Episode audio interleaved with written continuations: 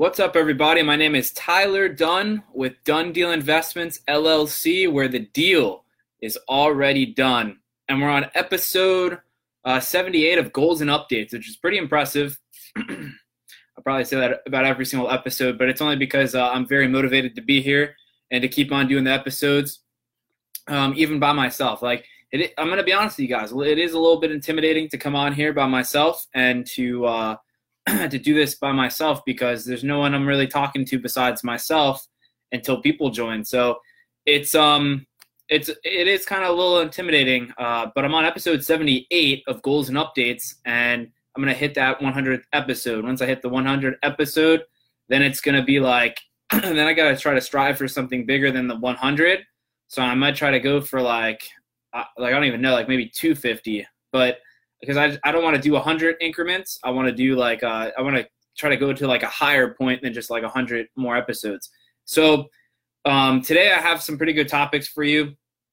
Um, what well, like normally how we do this show is I go and do uh, personal things in my life in the beginning. That's why it's called Goals and Updates, because I'm updating you on my personal life at the same time. Um, you know, like I, I'm just basically giving you guys what I'm kind of uh, doing in my own life, and that way you can see that I'm applying the same measures that I'm kind of telling you, uh, like the same traits and the same uh, topics that we're talking about. I, I could show you that I'm relating it in my own life as well.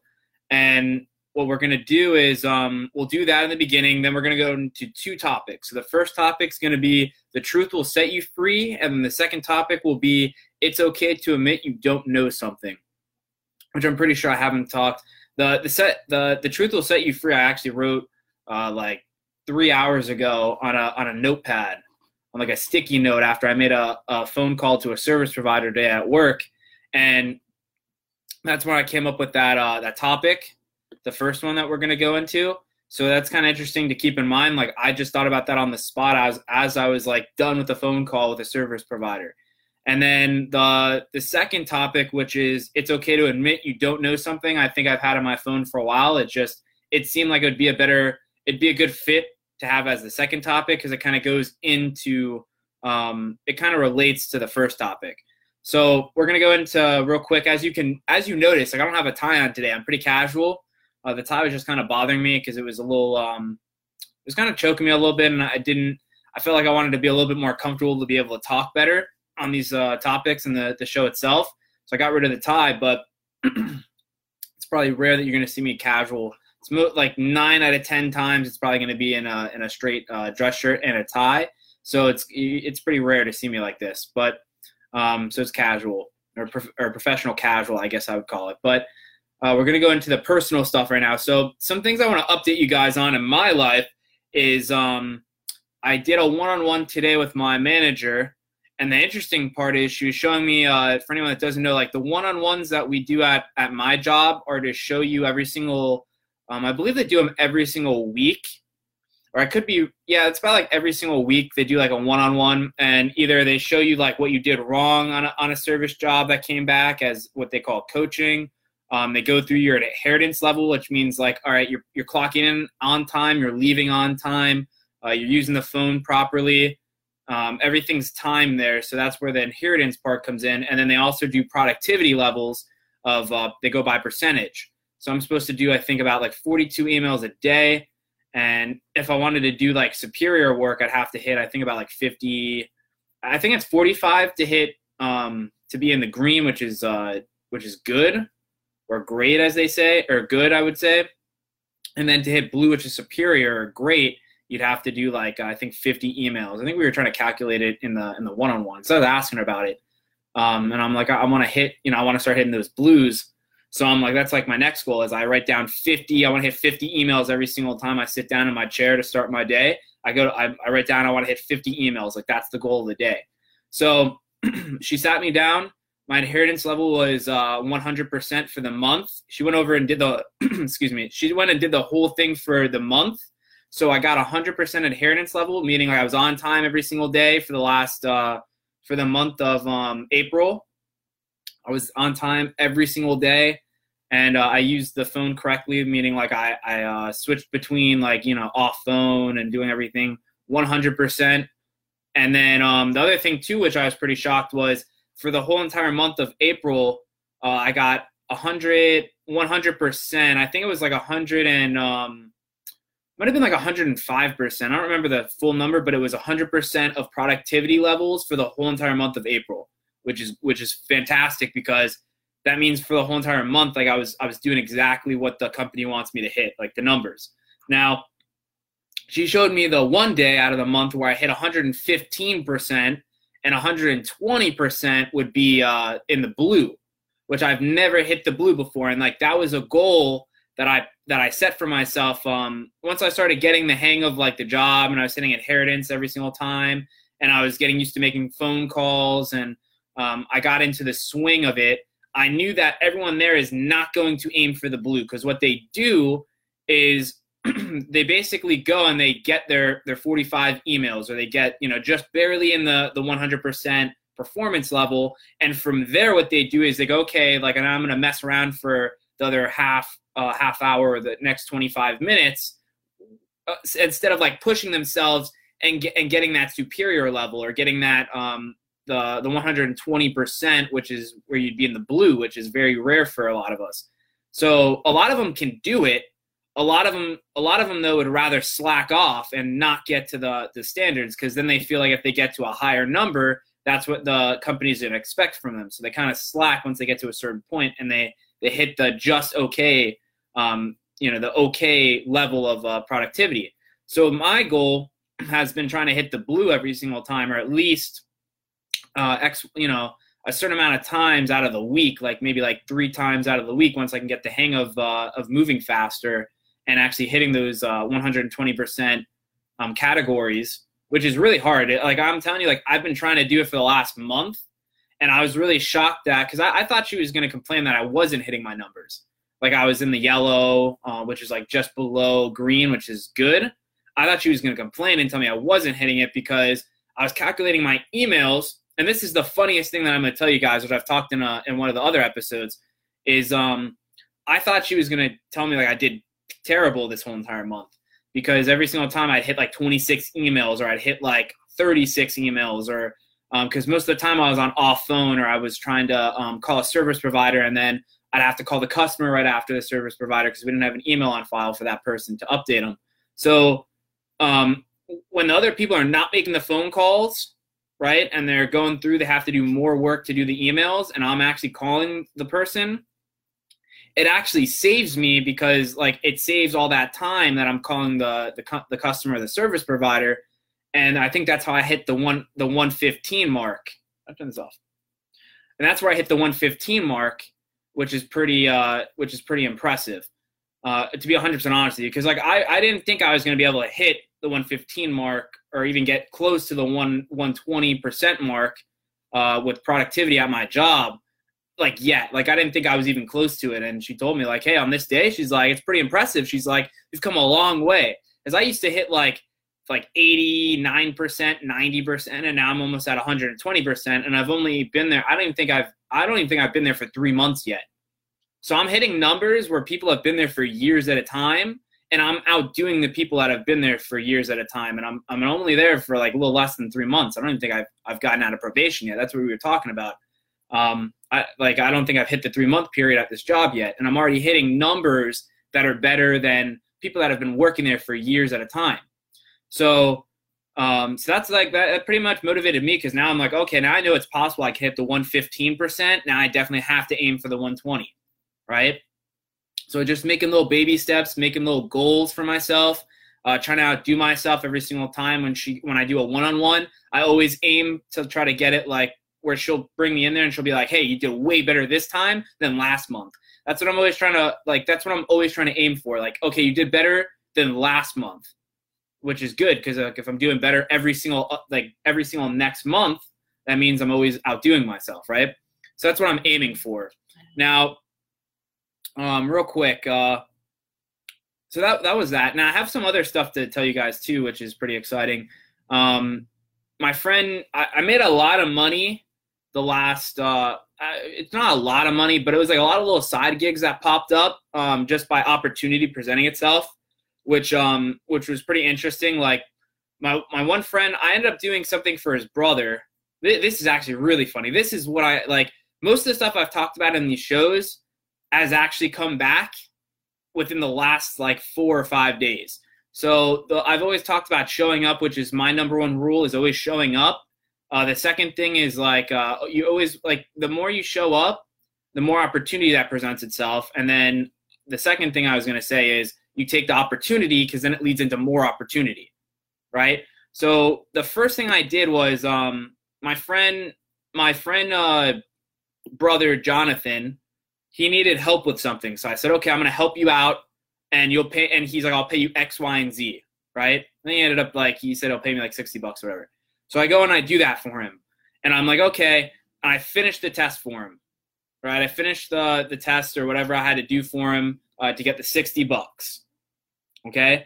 Now what happens from there is I'm calling him to tell him, hey, I, I finished doing this for you. Right. And you should expect to, to get whatever, um, X, Y, and Z. Like, and as I'm talking to him on the phone to update him on like basically what's going on, like I finished this task that you wanted me to do to basically like pay me. His brother Jimmy's next to him, and his brother goes, oh, like you're talking to Tyler. He's like, I actually need a driver.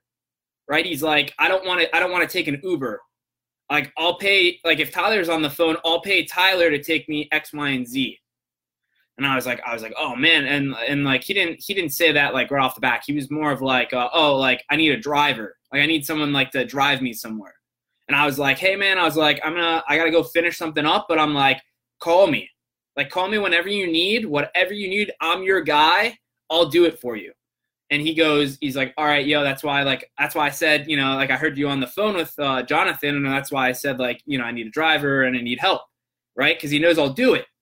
So he ends up calling me like two or three hours later. I, I think I actually had to follow him up uh, to do it, but he calls me like three hours later and he goes, he goes, um, he goes, hey, he's like, I, he's like, I'm going to take an Uber regardless if you do it or you don't do it. But he's like, this is how I think of it. He's like, I, he's like, I know you could probably use the money. He's like, we'll have a good conversation on the way to, uh, cause he wanted me to drive him to Pompano Beach, which is about thirty minutes for anyone that doesn't know, like Coral Springs to Pompano Beach, about like thirty minute drive. Um, and he was like, I'll pay you to take me there and take me back. And he's like, um, I'd rather pay someone that I know rather than like just an Uber driver. And he's like, um, I also, have, I've had bad experiences before with an Uber driver where, uh, either like they're very rude or he's like, I've, uh, I've gotten into a car where like there was throw up all over the car. Someone like got sick, they picked up someone that was drunk or whatever. And like, Uh, it was just, he's like, it just scarred me and I, I don't like going in Ubers anymore. And he was like, I'll pay you uh, X, Y, and Z to take me to this destination and then to pick me back up when I need you. And I was like, all right, I got you. And he, and the other thing he was like, and, and we'll have like a chill conversation because he's like, you're my boy. Like, like we'll just talk about stuff. We'll catch up. It'll be like a nice time to catch up. You'll make some money. Like it's all good. So I was all right. So I drive him. Um, I, I pick him back up. And I, I make X, Y, and Z, right? Um, I, I don't remember exactly, like, it's not, now, like, now I'm working on getting the money, right? He didn't pay me yet, but uh, that's now following back up with him, right? Same thing with his brother. Like, I'm still following up with his brother, right? But um, that's all sales, right? I did the task. Now I got to follow up to get paid, right? So that that's what I'm working on now, following up with both of them to pay me. And I, and by the way, I accept de- I accept everything, Cash App, uh, Zilly, cash, everything. Okay. But, um, so anyways, cut the long story short, I did that for him. So I made, let's say, let's say right off the bat right there, like, let's say I made one, like one twenty off both of them. But the funny thing is a couple days later on my day off on a Tuesday, when I'm working on Dunn Deal Investments, I get a call from my other friend, Ashma, and Ashma goes and says the same thing, which is the most ironic thing. And she goes, hey, like, I know you're trying to pay, like, you're trying to pay some debts off. Like, you could probably use the money. Um, but um, me and my parents are going to, we're going to Alaska for ten days. And and she's like, we'll pay you, you know, X, Y, and Z again.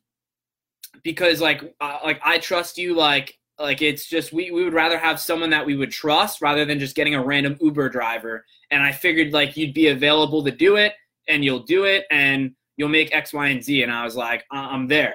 Like, tell me when, tell me when to pick you up, like when to drop you off, when you have to, you know, give me all the information and I'm your guy. I'll, I'll pick you up and I'll drop you off and make that thirty-five bucks, right? Or thirty bucks. And then I think they gave me thirty-five. He tipped me like five basically. But um, now the funny thing with that story is as soon as she called me, she called me at like, let's say, um, I think it was like nine in the morning and they had to leave at twelve thirty. I, I got breakfast, got a cup of coffee, and I told myself, I said, okay, they're going to have luggage. So so think of how, like, I'm going to tell you how I was thinking, how I got the extra, you know, they tipped me. And I, and I knew, I didn't know, but I knew that if I gave them superior service, almost like I was Uber, they would give me more money. And, and like, I'm going to show you right now how, like, how it happened. So she told me, she's like, all right, we're going to give you thirty bucks to drive us from Coral Springs, which is where I live. I live eight minutes from me, by the way, to go to Fort Lauderdale Airport, which is like an, like thirty minutes. Kind of the same thing with um with Jimmy. It's like a thirty-minute drive uh, to Fort Lauderdale Airport. Now, in my mind, I'm like, okay, she told me at nine, get a cup of coffee in me, and I'm like, I got to clean my car, right? Clean the outside of the car, uh, clean the inside of the car because they're going to be sitting in the car, and, and it's going to probably be three people in the back and one person in the front. Um, and I'm like, and I got to clean out the trunk space because they're going to have luggage for th- or four people. So I'm like, I got to clean out the, and I have, um, for anyone that doesn't know, I have like a two thousand seventeen Elantra or Hyundai Elantra. So it's not a lot of trunk room back there. I mean, it's pretty decent, but it's not like massive. It's not an S U V type of, uh, type of, um, trunk. So I'm like, all right, I got to clean out the trunk. So in my head, I'm like, if I give them superior service, almost like I am Uber, like they'll they'll appreciate it. And I was like, first of all, I've never I've never met my friend's parents before or her brother. And I was like, also thinking to myself before I even took the deal, I was like, this is a great way to meet more people. Like I, I've like uh, her brother's cold called me before, and I've talked to his, or her brother on the phone before, which I've never met in person. I just talked to him on the phone as like a actually I think I cold called him. She told me she, she, I think she gave me his number and she was like, hey, go talk to my brother. My brother's really interested in business, but he's kind of like confused. Like, go talk to him. And I was like, I got you. And I call, and I call her brother and I cold called him for like thirty minutes or something before I went to work or I went to an event and uh, I caught up with him. And um, so it's kind of interesting. So I go there, I meet her parents, right? I, well, I cleaned the car for like two hours or an hour. Or actually, I did it in under an hour because I only had like an hour to spare to clean the car. Clean the inside, clean all the trunk space out, uh, clean, you know, clean the tires, clean the whole entire outside of the car and the inside of the car in under an hour, take a quick shower, go pick them up, right? I get to meet her parents. I get to meet her brother. So I'm adding more people to my, my, uh, my network in a way, right? Cause now I'm meeting more people. And so I pick them up, I, I meet them, I drive them. Um, like they're, they're like, and like amazing people. Right? Amazing people, like uh, like great conversations on the way there. They're talking about business with me. Uh, her brother was constantly talking to me about business ideas that he wants to do and just like business in general and like drop shipping and uh, influencers and uh, like different people that he looks up to as mentors and who he probably should go with and who he shouldn't. And his parents are asking me a bunch of questions about like what I do for work. And the whole the thing that was funny about it was um. I was like, yeah, I, I did this job, went to this job, to this job. Then I went into marketing, then I went into here. And her father's like, man, you re- you remind me a lot about myself. Like, he's like, that's what I did. Like, I just went to different jobs and then found my niche and found myself. And then I did, you know, X, Y, and Z. And I was like, oh, wow. Right. So like off the back, I already make a good first impression. And that's another thing I was telling you guys before about is the first impression is so key. Right. So when I met her parents, I introduced myself. I'm like, hi, I'm Tyler. It's very nice to meet you. It's a pl- Actually, I said, it's a pleasure to meet you. I shook her father's hand, um, shook her mom's hand, dropped him off at the airport. Uh, and her father, her fa- like, and the other thing I, I told myself too is it's all service, right? It's all service. So when they, before we even drove, I loaded up their luggage. I'm like, here, give me your luggage. I'll put it in the trunk. So we're like putting it, you know, stacking it in the trunk, and I'm doing all that for them or helping them out. Uh, we get to the airport. I unload the, you know, all the luggage for them. And I'm like, you guys have a great flight. Um, they went to Alaska, by the way, which is pretty, um, which is pretty crazy, uh, which I'm definitely going to ask when she comes back about that experience because I'm actually kind of intrigued about, you know, Alaska. It's, it's, I've seen it on movies before. It's pretty, it, to me, it's a beautiful place. But, um, so as we get there, I'm unloading and I'm talking to her dad for a second. Her mom comes over and kisses me and says, like, thank you so much for taking us. Uh, um, so like her dad comes up to me and her, and her dad's like, here's, here's uh thirty. And he's like, he's like, here, he's like, take this. He's like, take an extra five. And he's like, go buy yourself a drink. And I was like, I was like, I appreciate it so much. And I was like, have a safe flight. And, uh, and the funny thing too, is I actually picked up probably another amount of business from it too, because they're like, hey, we need someone to pick us up when we come back. And I was like, hey, I was like, if I'm not working, right. If like, uh, it's before I have to go to work or after I, I get out of work, um, just keep like, have, have Ashma or, ha- or you guys contact me and fill me in and I'll come pick you back up. Right. So what am I doing right there? I'm trying to be reliable, I'm trying to be extremely reliable. That if I can help them, if I can help them solve the problem of getting picked up, guess what? I'll get the reward for it. Right. So that's, that's how I'm thinking all the time. I'm like, all right, how can I solve this person's problem? And by the way, I don't expect to get, I, I didn't expect to get paid by any of this stuff. Like when I was helping my friend Jimmy, like, like I, I would have done it for free to help him out because Jimmy, Jimmy's done so much for me. Same thing with Ashma. I would have done, I probably would have done it for free if they would have, if they would have pitched it to me just to meet their parents. Right. Just to meet her parents, just to meet her brother, just get more, get in front of more people. And, um, that's what happened. Like I, I got to meet like her family. I got to make money. I got to, um, do a bunch of different things. And the, the crazy part about the whole thing is, uh, give me one second. I'm trying to minimize this. Well, the crazy thing about the whole entire thing, to be honest with you, is like, she, like, it's just weird because my friend hits me up and he's like, hey, like I need someone to drive me here. Oh, what's up, Jerry? Um, and he's like, hey, I, I don't want to pay an Uber. So like, you know, I want, I want you, I like, you're, you're my guy. Like, I want you to drive me. And I'm like, I got you. And then like two days later, my other friend's like, hey, my family needs to go to the airport for Alaska. Like, you're the guy that I know is going to do it. Come pick us up and be our Uber. And I was like, I got you. Right. So the whole point that I'm trying to make on all this is like one thing led to the next, that led to the next, that led to the next. And all I did, for anyone that's like curious, I put I put other people before myself, right? And they ha- they had a problem, and I had the solution to the problem, and I just sold them the solution. And the funny thing is, they sold me the solution. It was it, it they were, they were easy sales. Like I didn't I didn't um I didn't really do anything.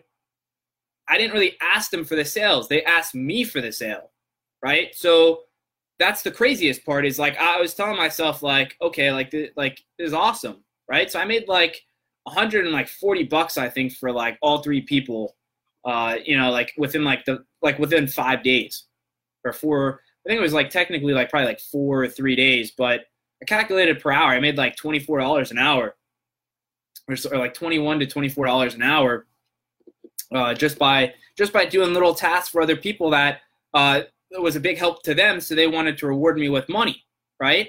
That that's all business really comes down to is like, you're just, you're problem solving for people. And like, if you can solve their problems, they're willing to give you or trade something valuable, which is money.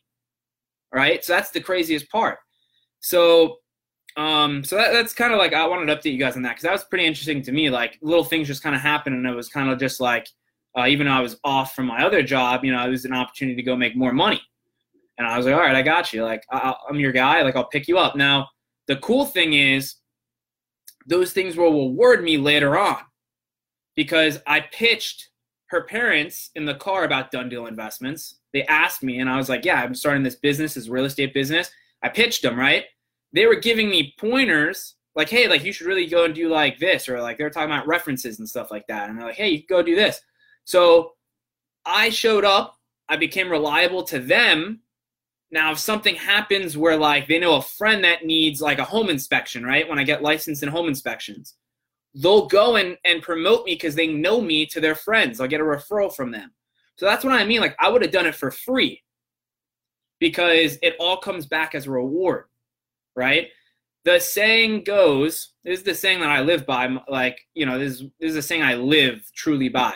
If you can help more people, if you can give more than you receive, you'll be the wealthiest person on the in the in the planet or on earth, right? Because you're giving, most people can't do things for free. Most people expect something in return. But if you can do it without expecting something, uh, they'll, they're, they're more than happy to give you something, right? Or like it'll come back as like a different award. Like they'll go and give me references as clients and I'll make money that way. Or, um, you know, like just little small things add up to big things, right? Just like two dollars might not be a lot, but if you're making two dollars and saving two dollars every single day, I mean, it adds up to a bigger amount. That, that's, that's my approach on it. Now, Um, so that's my updates. I don't have anything else besides those. Those are like the, the two big ones that I wanted to share. The pro- the productivity, like my productivity getting to like almost like perfected, and then um, and then those three uh, those three ways that I made a little bit of extra side cash, or like a little side hustle kind of thing, and um, one thing just led to another, which gave me more opportunity and it just opened up the doors, uh, and it made me realize it made me kind of realize a lot of stuff. Now. We're gonna go into the we're gonna go into these two topics. The first one we're gonna go into is uh, the truth will set you free. Now, I wrote this topic. Uh, I made a phone call to a service provider, and I and for in, like instantly, just for some reason in my mind, I'm like, oh, I gotta write down like the truth will set you free. And what I what I was thinking about while I was writing this um this topic down was, um that's how I, that's how like I I make good first impressions. I, I don't B S anyone. I, I show up, um, and like, it, it's just me. Like it's my personality. Uh, it's my personality. When I go and meet someone for the first time, I, I it's a blank slate. I don't think, you know, I, I got rid of the negative thoughts. I got rid of, um, all the empty, empty stuff that kind of holds a lot of people back from showing up. Right. Cause instantly, like I didn't even hesitate when like she offered me or like someone offered me something like, Uh, with Ashma, you know, it's, it, it is a little intimidating because most people have been like, oh, damn, like I gotta, I gotta go meet my friend's parents. I've never met them before. And I gotta drive, right? I gotta drive them. And like, they don't, they don't, um, you know, I, what if they judge me for the way I drive, or what if they judge me for this, right? Like there's easy, like easy ways to come up to, um, kind of like basically almost talk yourself out of going and doing it and not showing up, which my mind was, it didn't even think that way. My mind was just like, all right, I gotta go and pick them up. I got you. Let's go do it. It's like, I'm I'm ready now. Like, let's go. And that, that's not, you know, I, I've trained myself to do that. I, I got rid of all the negative stuff out of my mind and I just replaced it with more positive stuff. And, uh, you know, and I don't, I don't look at anyone different. Like I look at everyone as like a human being. Like I, like I'm telling you, like I, I didn't, um, the first, the first time I, like I met her dad, they have accents and like, I don't do well with accents that well. Like it's kind of hard for me to like, um, like if the accent is really strong, it's really hard for me to uh, process exact, I'll miss little pieces in the sentence that they're talking about. And I'll be like, um, like, what did I, like, I'm trying to like, you know, process like what I missed in the sentence.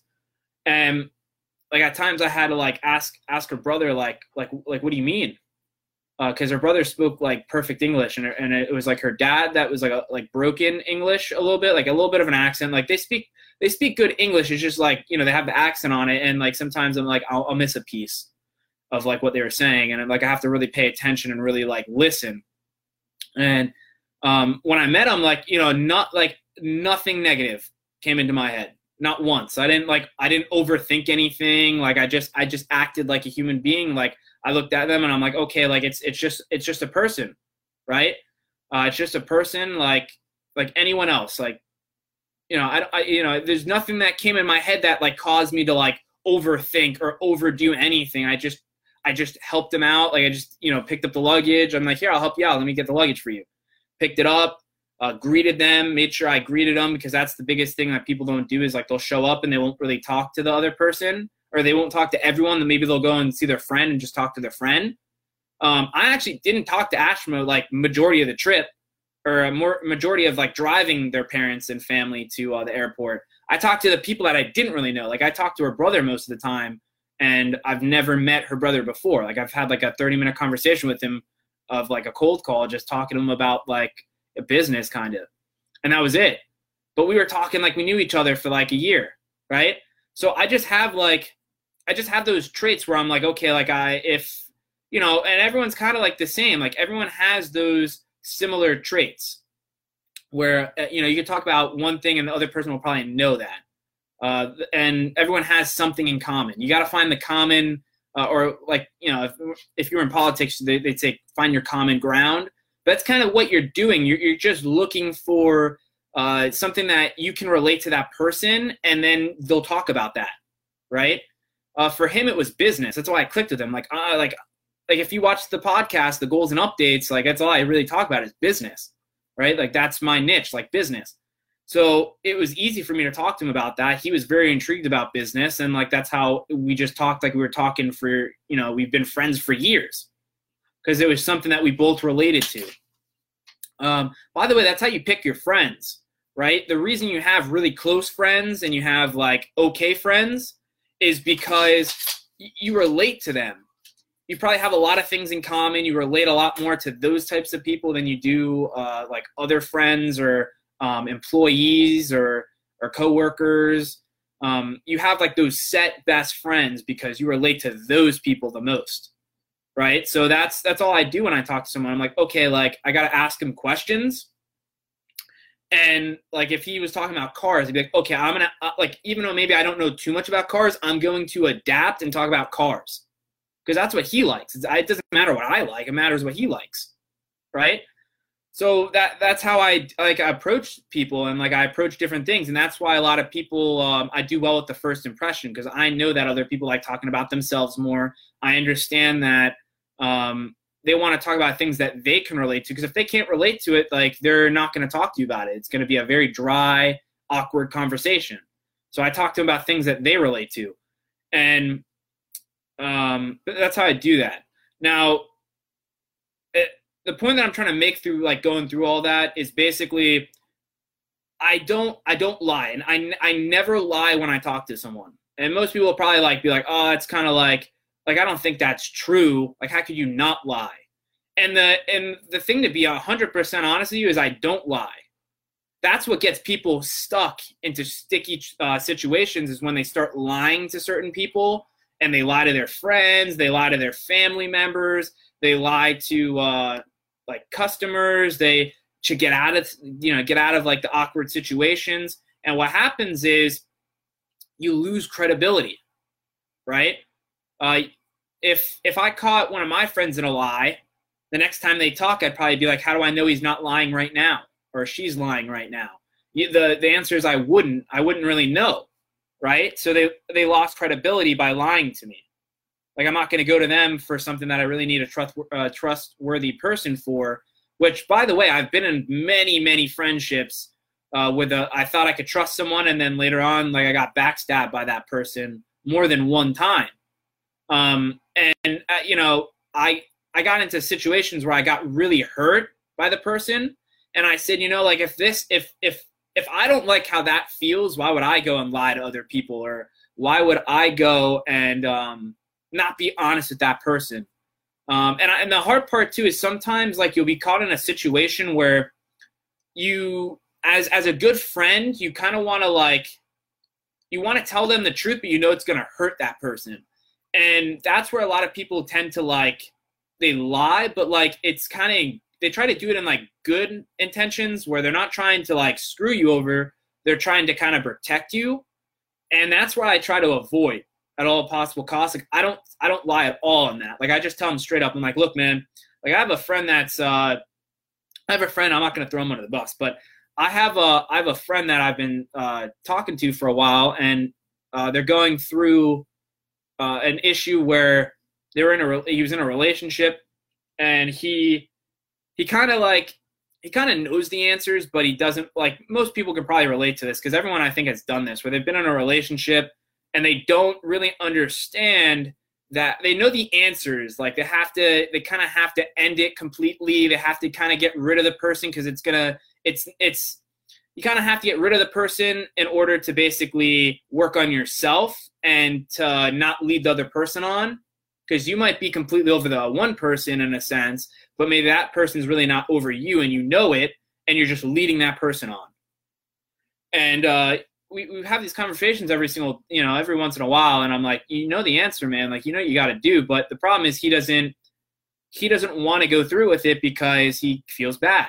Right? Like he can't tell the truth. He can't really like be one hundred percent uh, truthful to himself, that's the scariest one, when you can't really be one hundred percent truthful to yourself and, and do what's good for yourself, and you're kind of you're trying to help, you know, kind of basically baby the other person. And that's something that, um, you know, a lot of us go through. I, I did that for like my first, my first ever relationship. Um, I think most people have done that one way or another, or they kind of drag someone along with them. And then, the, you know, they ended up hurting the person even more. But it's a, it's a live and learn thing. Like sometimes you can't tell people uh, over and over, they have to learn for themselves. But the truth there would definitely set him free if, uh, if he would definitely step up and, and kind of be more truthful to himself. Right. Um, the other thing I can give you too with the, the truth factor is, um, you know, if you, I've had, I've had, uh, ex-friends basically that have lied, and what they do is they tend to lie about something to, let's say to me, and they'll have to, excuse me, they'll have to make up like seven other lies in order to protect that one lie. Right? So it's actually more work to lie than to tell the truth, is what I've realized. It's way more work to lie and then have to cover up seven more other, you know, t- tell seven other more lies to cover up the one lie so you don't get caught. And then it starts getting dicey because now like other people start getting involved. So what was happening was he was going and telling seven other lies to cover up the one lie. And then he'd go and tell my one friend one thing, and then he'd tell me one thing. So when I go and talk to the other friend, we'd be like, oh, wait, he told me this. Now he got caught in the lie. And then and then we questioned everything else after that, and we uncovered a lot of lies, right? So that's why it's not good either, because you start losing credibility and people don't want to trust you anymore. Like people are just like, well, I can't talk to this person about anything anymore.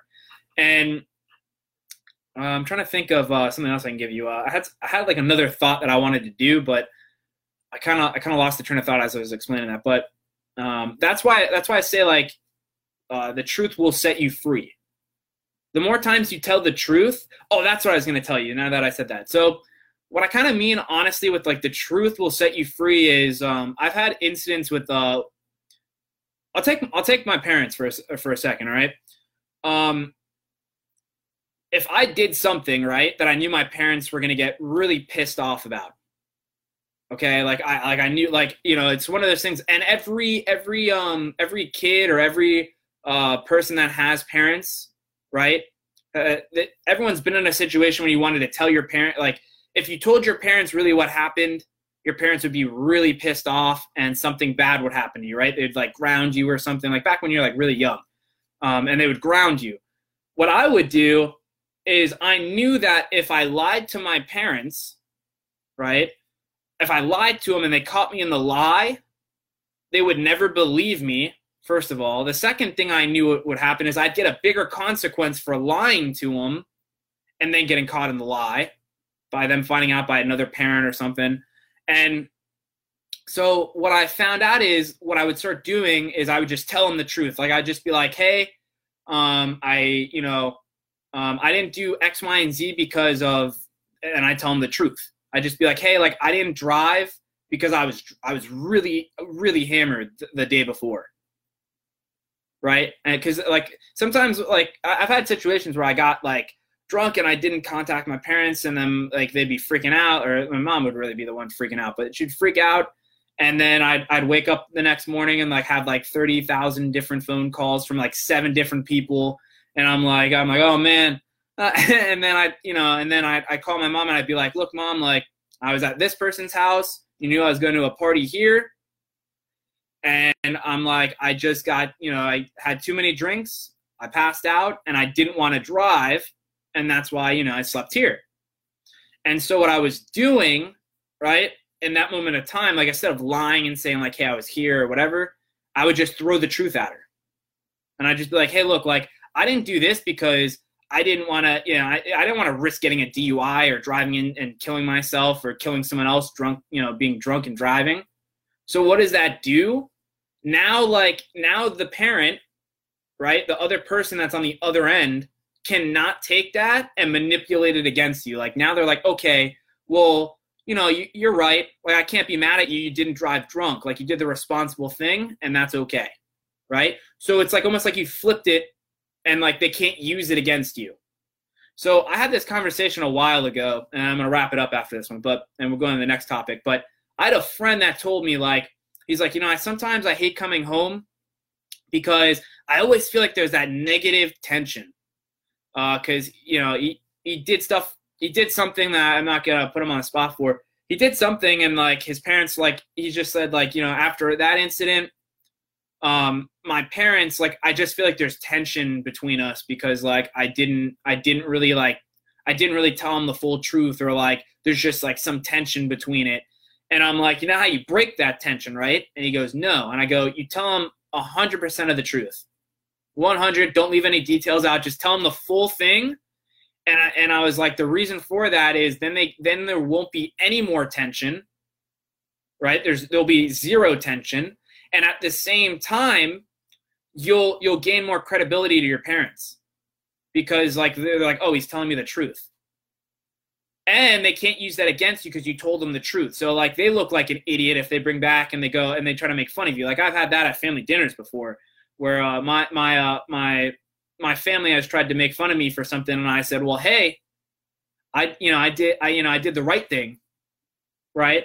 And, and like, it's more easy. It's more easy for you to laugh at like something that you probably did that like your, your family or whatever thinks is like kind of funny, but like it kind of, you know, it would be like ripping a Band-Aid off. Right. It'd be kind of painful for a couple minutes, and you're like, ah, and then like, and then it's done. Um, but like for me, like I, I just laugh at it now because it's just the truth. Like I'm just like, you know, I did this because of, uh, because of this, and maybe you're right. Maybe I was stupid at the time, but you know, it is what it is. Right. And I just, I, I embrace the truth. I don't run. I don't hide. I don't coward. I just embrace the truth. So that, and that's, you know, that's a, that's, and it's really hard to do that, by the way. Like you got to train yourself to do that, because by like, naturally you want to kind of lie when it's, when you know there's going to be some crazy consequence on the other end. Like um, I can give you, you know, I, I've told people the story, like I'm still paying this medical bill, by the way. Like I'm still trying to find ways to like get out of like, not get out of, but like pay this bill faster, which I think I do have like a, a solution to it. But went on top of a dugout with my friend, ended up trying to get down from the dugout, and I fell, fell on my elbow, um, fell on the, the elbow, right? And so, like, I ended up coming out with, like, a fifteen hundred dollars bill because I went to the emergency room because my elbow was just locked. So what ended up happening was um, – what ended up basically happening was, like, you know, like, I didn't really want to tell people that story, right? I'm like, oh, like, I fell off this – you know, I was being an idiot, and I fell off this dugout, and I and I cracked my elbow, and I came out the, the emergency room with fifteen hundred dollars of medical bills, right? So, but I, I had to embrace it. Like I had to tell people because, uh, you know, I had a, I was out of work, I think like the next day or something. And I had like, things are, were happening where I had to tell people. And I knew that if I, like, if I tried to run from it, it wasn't going to work out. So I just embraced the truth. And I started telling people like, yeah, like, and I would laugh with people. I just laughed with people. I'm like, you know, went into the E R, and the guy, the, the nurse is looking at me like, he's like, like kind of like looking at me like I'm an idiot, and I'm just like laughing, and I'm like trying to like make him, you know, I'm trying to make the nurse laugh with me, and I'm just like, yeah, I'm like, you know, you, you, sometimes you do some stupid stuff, you just live and learn, and I'm like laughing, and he's just, you know, put a little smile on his face, right, because he probably deals with people that are just, you know, he's working at a hospital, he's working with miserable people all the time, so I'm like trying to put a smile on his face, right, and like I'm in pain, I can't move my arm, but I'm I got a smile on my face. Girlfriend, my ex-girlfriend's like pissed, uh, but the, the point I'm trying to make is like I, I don't I don't run from the truth. I embrace the truth, and I and and you should do. And like that's how you get out of a lot of um, a lot of like uh, bad bad stuff, because you're basically embracing it. No one can no one can take that and throw it back in your face. You, you've embraced it. Uh, so we're gonna go to the second topic. The second topic is it's okay to admit you don't know something. Now, this one's a pretty good one because, like, most people I feel like would tell me that I don't admit that I'm wrong, right? But uh, the truth is, like, I'll tell you when I don't know something, right? Like, or it's not being wrong. It's just, like, if I don't know something, like, if I really have no facts, if I really don't know something, I'll tell you straight up. I'll just be like, look, man, like, I don't know. Like, I really don't know. I don't know enough information. Like, um, I remember I was debating someone on healthcare one time. Uh, like politically or whatever. They were on like one side, I was on the other side. And I'm like, I'll be honest with you, like this is how I would assume it would be, but I'm like, I really don't have enough information to really tell you, like, I don't have enough information to really like support a lot of stuff. I just know it'd probably be more like this. Like in my mind, this is how it would kind of work, just like logic and, and, and whatnot. But I'm like, I don't really have the answer to that. Like, I don't, I don't really know. Right. I don't have enough information. Um, I, I was like, there's this one, um, this one topic I was, I was like pretty damn sure I was right. Right. Um, and I was debating like, uh, my one friend, uh, Jonathan, uh, the same person where I was talking to you about, um, doing, doing work for him, and he's, and he paid me for it. And he, um, he, it was some like crazy, like, I don't know why he was talking about it. Like I, I took a psychology class, and in psychology class for college, there was a section in the textbook, which was like the, the countries that are like the most like sexually active or something. And he was trying to, he was trying to say like, it was, um, damn, I can't remember. I think it was like, he was saying it was, uh, Russia was the first one. I think the next one was Greece, and the third one was China. And I was like, I was like, nah, man, I'm, I'm like, I'm pretty sure I took, um, I was like, I took psychology four years ago. I took psychology, and like, I was so sure. I was like, I took psychology four years ago, and I'm like, I'm almost positive it's, um, uh, in Japan is like the number one sexually active, uh, country or something like that. And he was like, no, man, I'm telling you, it's Russia.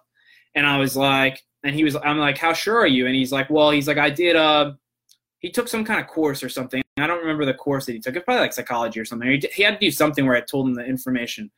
And, and he's like, but I did that like a month ago. And I was like, damn, I did mine like four years ago, but I'm like, I'm, I'm pretty damn sure it's Japan. And he's, and he's like, are you willing to bet? And I'm like, sure. And then I bet him. And uh, it was funny too, cause like the person that we were with is like, I don't know, man, I'm going to go with Tyler. Like, even though I told him like, I'm like, I took that class four years ago. And like, uh, and Jonathan's like, I took that a month ago. And, my, and the, the guy next to me is like, I'm going to go with Tyler because Tyler looks pretty damn sure. Like, I'm telling you, I was like one hundred percent sure that it was Japan. And uh, and he looked it up online. And it's uh, and it, and he was right. It was Ru- it was Russia, Greece, and China. And, like, I had that, you know, that feeling uh, where you're like, like, you really thought you had it. And then you're like, damn. You're like, damn, like, I was wrong. Right? So, like, I had, like, in that moment, like I had to admit, like, I'm like, yeah, like you're obviously right. Like we looked it up, and I'm like, I took that class four years ago, but I'm like, I was pretty sure, like, but you know, it happens, right? The point that I'm trying to say is like, sometimes it's okay to like admit that you don't know something, right? I tell my boss all the time. And and this is kind of funny. Uh, cause most people probably don't do this.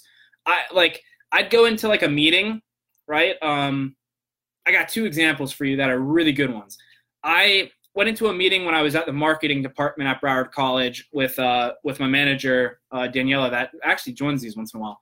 But um, I, we were in a meeting or something, and she was trying to tell me, she was trying to ask me to do something. And I can't remember exactly what she's asking me to do, but I just remember like, I'm like, I can, I have two options right now. I can, um, I can basically lie, lie to her, right? Uh, hang on one second. I'm just going to try to fix Instagram real quick. Just take two seconds. It's connecting. Hang on.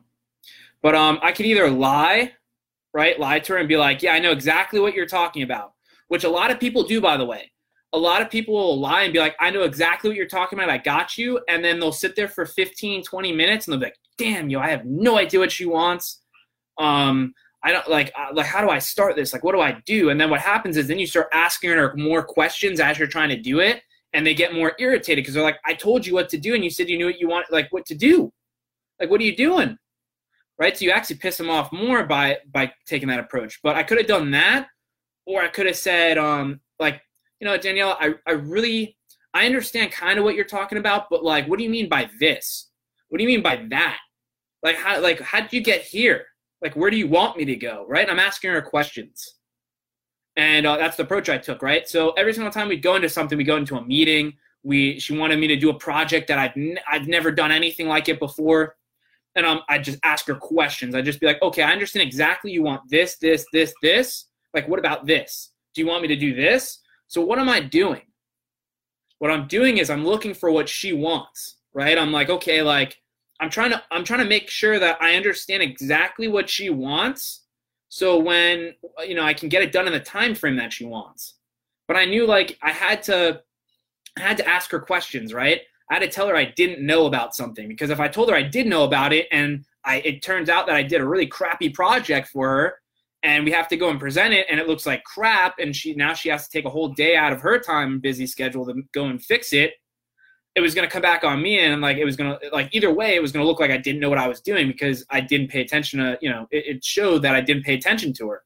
So I, you know, I would just tell her like, I don't, I, I don't know a hundred percent how to handle that, right? But I know I can do this, and we can work around and do this. Like, this is how I know how to do it.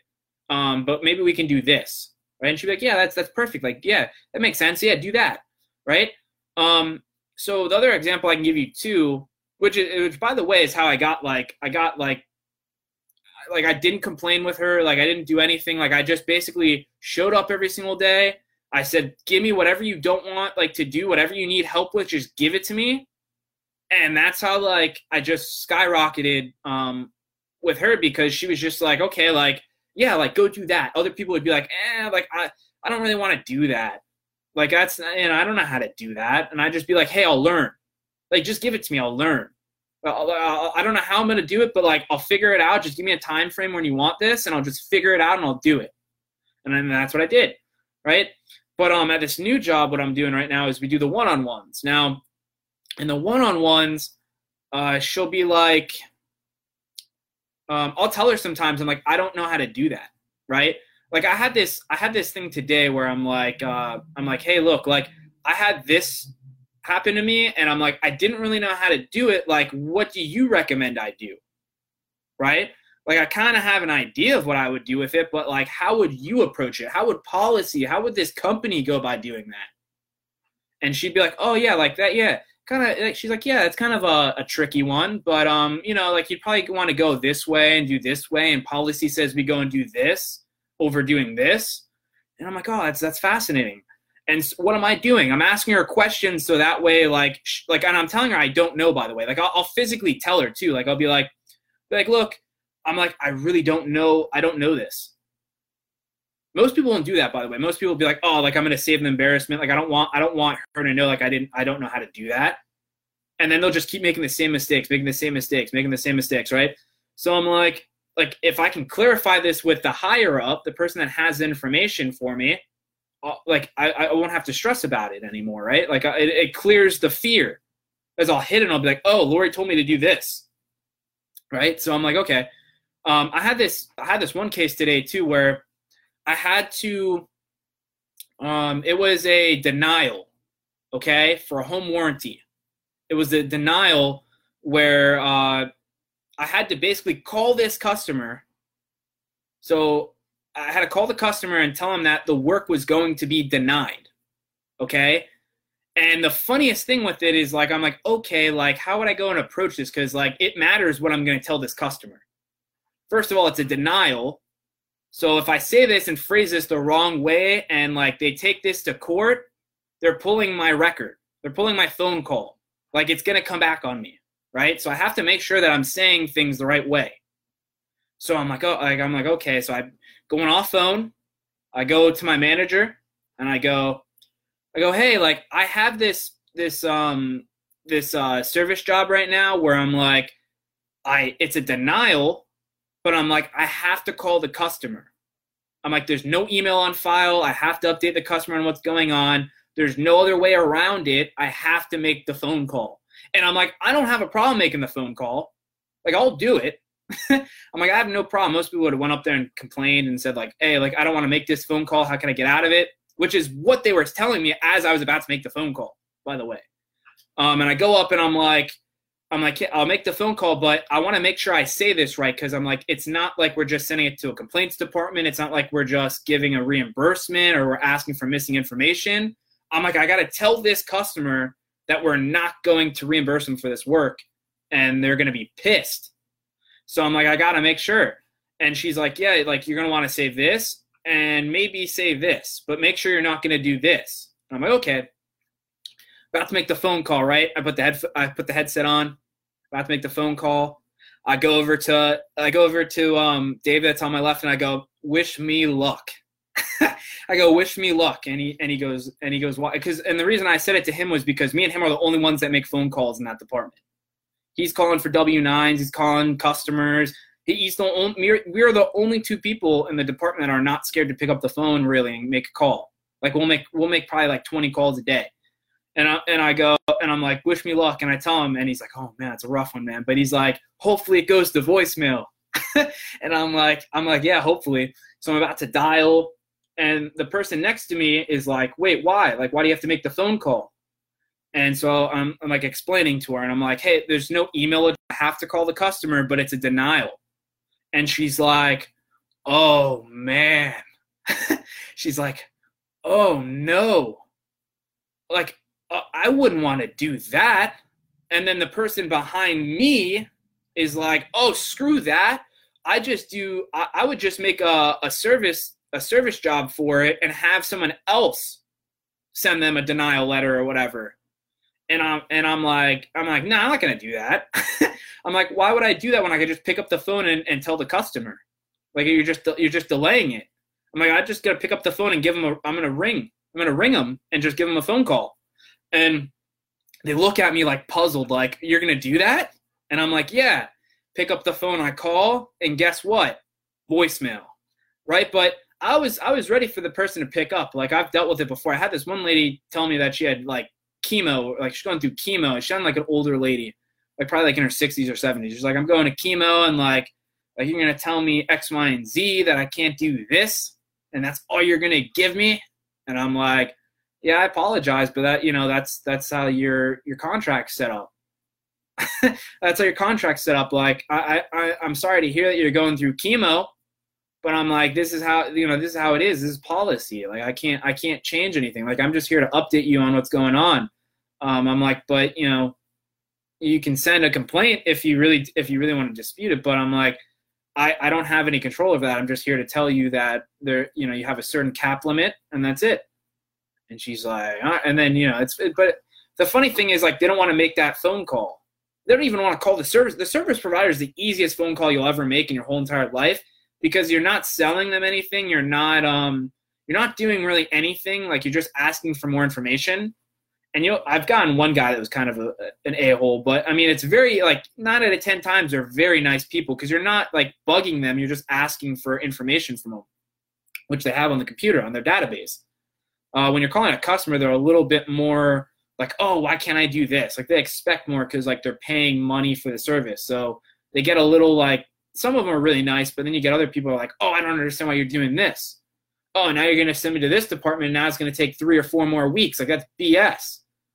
And you're like, well, you know, that's that's procedure. It's a warranty company. Like, you should have checked that out with your warranty company first. Um, but, uh, you know, so make the phone call. It'll it'll change your life. Make the phone call. Um, but yeah, so sometimes you have to admit you don't know, right? Like, I had a, funny enough, now that we're talking about this, I the the person I called today, I had to call this person for missing information. I'm like, hey, like, it was like a double phone call, back-to-back phone call, all right? And I had to call the service provider, ask for missing information to see if I could get it from them first, and then call the customer. What ended up happening was um. What ended up happening was uh, I, the service provider didn't pick up. I left a voicemail. Now I have to call the customer and tell them, hey, I attempted to call your service provider for this information, but I left a message. They didn't answer. Uh, and I'm just updating you that we need the cause of failure and we need the breakdown of X, Y, and Z, right?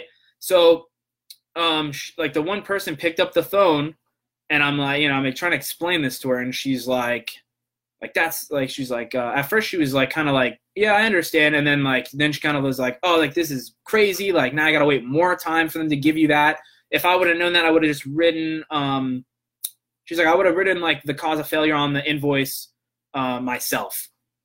Like, and I'm like, she was trying to give me the cause of failure too over the phone. And I'm like, I can't, I can't do that. Like, it has to be from the service provider. Like, I can't, I mean, I'll write it in my notes that you're saying that that's the cause of failure, but they're not going to want that. They're going to want it from the licensed service provider. They can't take it. They can't take your word for it. Um, Cause that's what, that that's what basically, um, that's what basically tells them if it's covered under warranty or not. Like, you can't just take your word for it. Um, So she was kind of pissed off about that. But then uh, she was like, well, how much am I going to get reimbursed for? And I didn't know the answer to that. There's no claim. Like it's, it didn't go through uh, OwnerCo yet or anything. It's, there's no claim on there. So I just told her, I'm like, listen, like, I don't really know. Right. I, I, I said it to her. So that, that comes back to me being truthful to the customer. And that comes back to me admitting I don't know something, right, to the customer. I'm like, I don't know. Um, to be one hundred percent honest with you, I really don't know how much they're going to approve you for. Uh, it has to go through OwnerCo first. And once we get the information, we'll send it to OwnerCo, the OwnerCo department. They'll review it, and that's where they come up with what's covered and what's not covered. Uh, I can't really see that on my end. It doesn't show me uh, what's covered and what's not covered on, on, on your claim. And she goes, oh, okay. So see, like, because I was honest with her, and I and I told her straight up, I'm like, I don't know, right? I could someone I could have lied to her and said, you know, blah, blah. I probably would have got fired, to be honest, if I would have told her something was covered and it wasn't, because they would have pulled the phone record, by the way. But um, the point is, like, I was truthful with her, and I just I told her, I'm like, I, I don't know, I, I can't see that, like, I don't know what's going on. So the point is, it, it neutralized everything. She was like, okay, like, he's being honest with me, like, he can't tell me anymore, like, it's done. Right? Like he's he, like, I can't, I can't push back on him. So that's what I'm saying. Like, the truth will set you free if you're just honest. Just tell people you don't know certain things if you really don't know something. Right? Uh, the, the worst type of people are the people that uh, try to make things up, and then they get shut down because someone else will say something, and then they just look stupid. You just look more stupid than like just saying you don't know. Like, you actually don't look stupid if you say you don't really know um, information on that topic. You actually look smart because you're actually acknowledging you don't know. Like, hey, I got to go do more research on this. So that's uh, admitting that you don't know something. Uh, real quick, I'm going to do Dunn Deal Investments. We're going to wrap this up for episode seventy-eight. So for anyone that doesn't know, my name's Tyler Dunn. I own a company called uh, Dunn Deal Investments, L L C, where the deal is already done. And that company is designed to take a distressed seller, someone that financially can't sustain their property, and match them with an investor. Uh, The cool thing is I actually have someone that, that hit me up yesterday that um, gave me some information on some investors that would buy more properties. So I, I got more investors onto um, the list itself, right? So I got more investors to actually help out more sellers. So um, if you're someone that's kind of like, well, he, how is he getting these investors? Like, why would this investor do this or X, Y, and Z? Like, does he have investors that'll buy my property? I, I do. Like one hundred ten percent, I have the investors already. It's just up to you if you're if you know someone that needs the help. Uh, I, you know, I, I, like it's it's very easy to find the investors.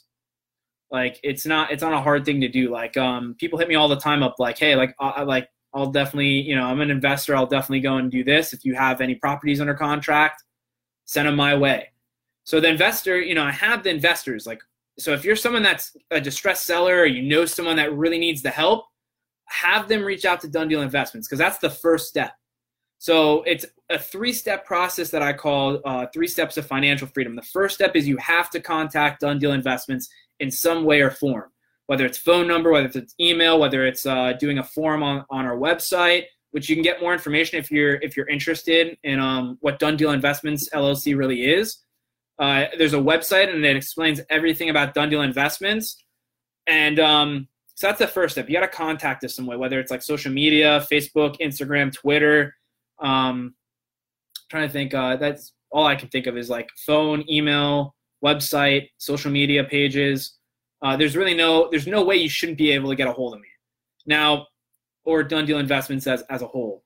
Uh, so now the second step that we're going into is once, you know, once I give you a couple questions to go through and like, you just update me on what your financial situation is, whether it's pre-foreclosure, you have liens on the property you can't keep up with, uh, foreclosures where the bank actually owns the property, or maybe you're maybe you're a banker that is working with a bank and you know they just want to get rid of, they've been trying to find ways to get rid of uh, the foreclosure uh, homes that they have, where they can't really sell them and they just want to get rid of them.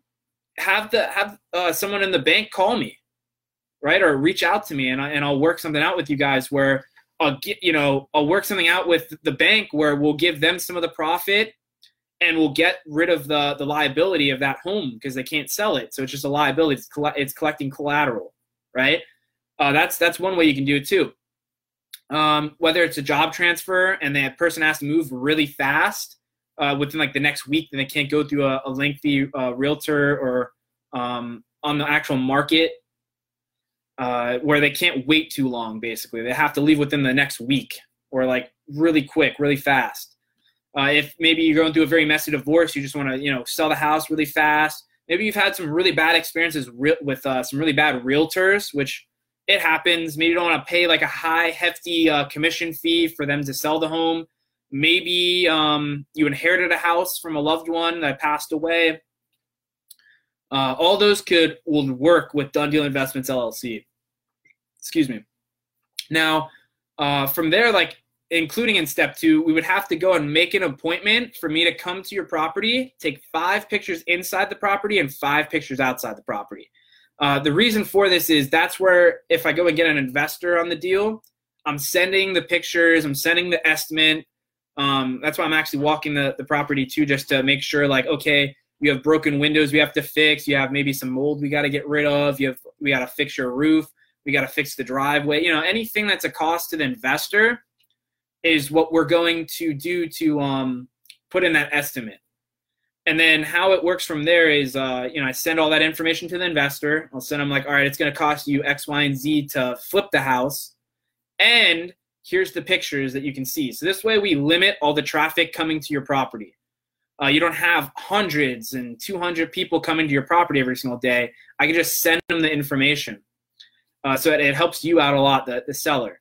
Now we go into step three, and this is the last step. So step three, all it is is, uh, I go and I, I look up on the, you know, your neighborhood, how many houses have sold on the market. You know, we try to get that average house value, uh, which is, it's not, it's not that hard to get the average uh, value of, of your house. All you have to do is see like how many homes have sold in your neighborhood, and you have to try to match it to the exact size of your house.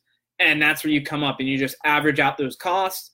Um, from there, all we would do is then just deduct how much it would take for the investor to put capital into the house, and that's the price we negotiate on um, at the end of that, it, um, after that that deduction of uh, of price. So from there, we just negotiate. So this is where you help, you know, you negotiate the price with me, and then from there, what we would do is just, you know, the terms. Like you have to stay in your house another three weeks. You know, maybe you have to um, get a couple of things done before you can actually move, or uh, whatever the case is with the terms. You just let me know, and I'll work it out with the investor. Uh, my job is to make sure that you're comfortable in the sale. At the same time, the investor is also um, being helped out. Uh, so that's really my job within that sale, or Dunn Deal Investment L L C's job in that deal, uh, is to really make sure that both sides are being cooperative, make sure both sides are actually handling the process um, the way they should be handling it, and everything goes smooth. It's a smooth transaction. Um, so that that's that's the that's the job of Dunn Deal Investments L L C. Now, uh, from here, once we you know once we agree on the terms and the price and the policy and everything, you would sign the contract, or the seller would sign the contract. Uh, Dunn Deal Investments, which would be me, would be the the signer, and then we'd get the investor to sign onto the contract as well. So now what happens is the seller gets the, the cash price offer that they were offered and agreed upon. They would go and then go and find another property. They'd get out of the debt. They'd get out of um, – because that's really what Dunn Deal Investments is designed for, is it's trying to help give another resource to homeowners. Sorry for hitting this mic all the time. Um, it's really designed to give more resource to a home or property owner, because there's really not a lot of resources for them. There's ways to get financing from, like, most of the time it's a bank or you get a loan. But then what happens is if you're behind on that payment with that loan, the bank just goes, well, it's not our problem anymore. Like, we gave you what you needed. We gave you the financing. You're on your own. They don't really help you out too much. So this is a great way where, like, if your credit's going to, you know, be affected, sometimes people go bankrupt in these cases where they're um they're just so trapped in debt with the property that they have to file bankruptcy. This is a way where you wouldn't have to do that. You you wouldn't have to go through crazy a crazy process. It's an easy, easy transaction um, where everyone wants to help the, the seller. It's it's it's a very, very easy thing, um, a very easy transition. and it'll save your credit. It'll save your money. It'll, it'll basically do a lot of, a lot of good things for you as a, as a property owner. And so then we'd give you the cash offer. You'd go and buy a different property. Now I can give you anything that you need, any resource you need, where it's, whether it's like a home inspector, uh, a realtor, anything that you need, financing. Um, I, I can help you with all that by giving you like another contact point. So, you know, it's, that's all included. Like, you know, that I'll help you out in that way, whatever you need. And the investor is obviously going to be happy because he's going to flip it. He's going to put it on the market. He's going to um, obviously make a little bit of money on the deal because he's going to, he's putting the most risk in play. He's going to flip it and make a profit off it on the market. And Dunn Deal Investments will make a commission, or what they call a finder's fee, which is a type of commission uh, from the investor. So for putting the deal together, the investor will pay Dunn Deal Investments as a um, for putting the deal basically together and giving him an opportunity to make some money in real estate. So the cool part about it is the seller doesn't even have to uh, basically pay Dunn Deal Investments, where if you were doing it through a real realtor or a real estate agent, you'd have to pay the realtor commission off of a commission fee off of that sales transaction, right? For them selling your house. The cool thing with this is it doesn't work like that. You just, we'd give you the cash offer and now you go and do whatever you want. And the investor just pays Dunn Deal Investments for helping him get a deal, right? So that's the cool thing about the whole entire, um, the whole entire process of it. And um, so that's, that's what we're doing with that. that. That's how that whole process works. That's the three steps to financial freedom with Dunn Deal Investments. Now, uh, what I'm trying to get to is I'm trying to get it. So when I help sellers, right, Uh, when I help them get out of that financial situation, we have everything where it's a one-stop shop. We have home inspections. We have realtors, uh, a team of realtors that I would um, would have in the company, where it wouldn't be like another uh, company doing it. Everything would be it for Dunn Deal Investments, helping that seller or that customer. So we would add home inspections, financing, realtors. Um, the list goes on and on, where uh, we could b- keep help- helping that property owner get another property, where they can afford it, where it's not going to break their bank. Um, and that and that's really what I'm trying to do. I'm trying to help sellers. I'm trying to help the the, the homeowners, the property owners, um, the most out of it. I mean, we're obviously helping the investor, but it's a, it's a little bit more, it's going to be a little bit more designed to help the, um, the seller in the end. Uh, but what I'm doing right now, so that's that's the goal or the vision for Dunn Deal Investments. We're not there yet. We're, right now, all we can do right now is help that distressed seller get out of the financial situation. But what I'm trying to do right now is get home inspections on the list. So what I'm going to do is, if you're interested in getting a free home inspection, I got to go and take the course. It's probably going to take me about four. It's going to take me probably about like four months. I got to look into it. I got to see like how long the course is. And then I got to make the time to go through the course to get the license. And then I got to get the equipment. So it's it's a little bit of, um, it's it's something where I'm going to set it up where uh, if you're interested in the home inspections, you want a free home inspection, uh, you hit me up through the phone, you hit me up through email, any way you want to get in contact, and I'll put you on a pre-service list where basically once I get licensed, I'll call you or hit you up however you want, you prefer email. Um, and what I'll do is we'll just give you a free home inspection. And all we're going to require is that you just give us a review. Uh, however you felt the service went, you just give us a review on Facebook and uh, Google My Business for Dunn Deal Investments, L L C. So that's what we're going to be doing. And from there, um, I don't know exactly what I'm going to add on next. It's probably going to have to do something with like uh, with um, like a, a realtor, because the realtor would probably be the next best thing to help that, that homeowner get to the next property. Because uh, that's going to be like their next step is to do that.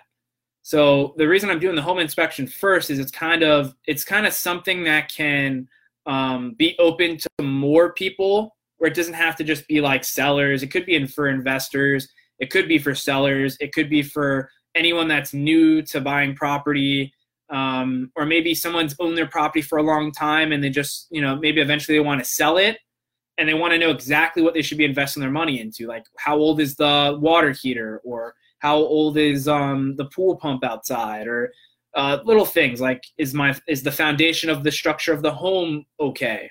Uh, do I have to change my roof anytime soon and get like new sh- uh, shackles and stuff on top?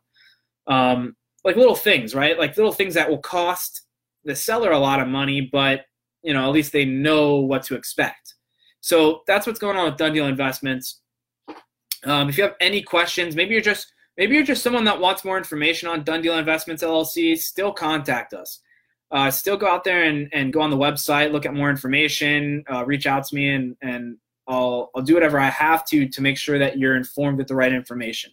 So, all right, guys. So th- this has been episode seventy-eight of Goals and Updates. We're almost at episode eighty. Uh, and we're gonna get we're going to our regular uh, schedule time where I'm doing two a week real quick, which I'll update you and then we'll end this. But um, it's gonna be Monday and Wednesday. Still, it's still gonna be Monday and Wednesday, and I'm gonna try to aim for sevens. So right after I get out of work, it takes me about thirty minutes to get home, and then I try to set up as fast as I can. Everything's pretty much set up. I just push buttons, connect everything, make sure everything's kind of set up, make sure the mic is set up.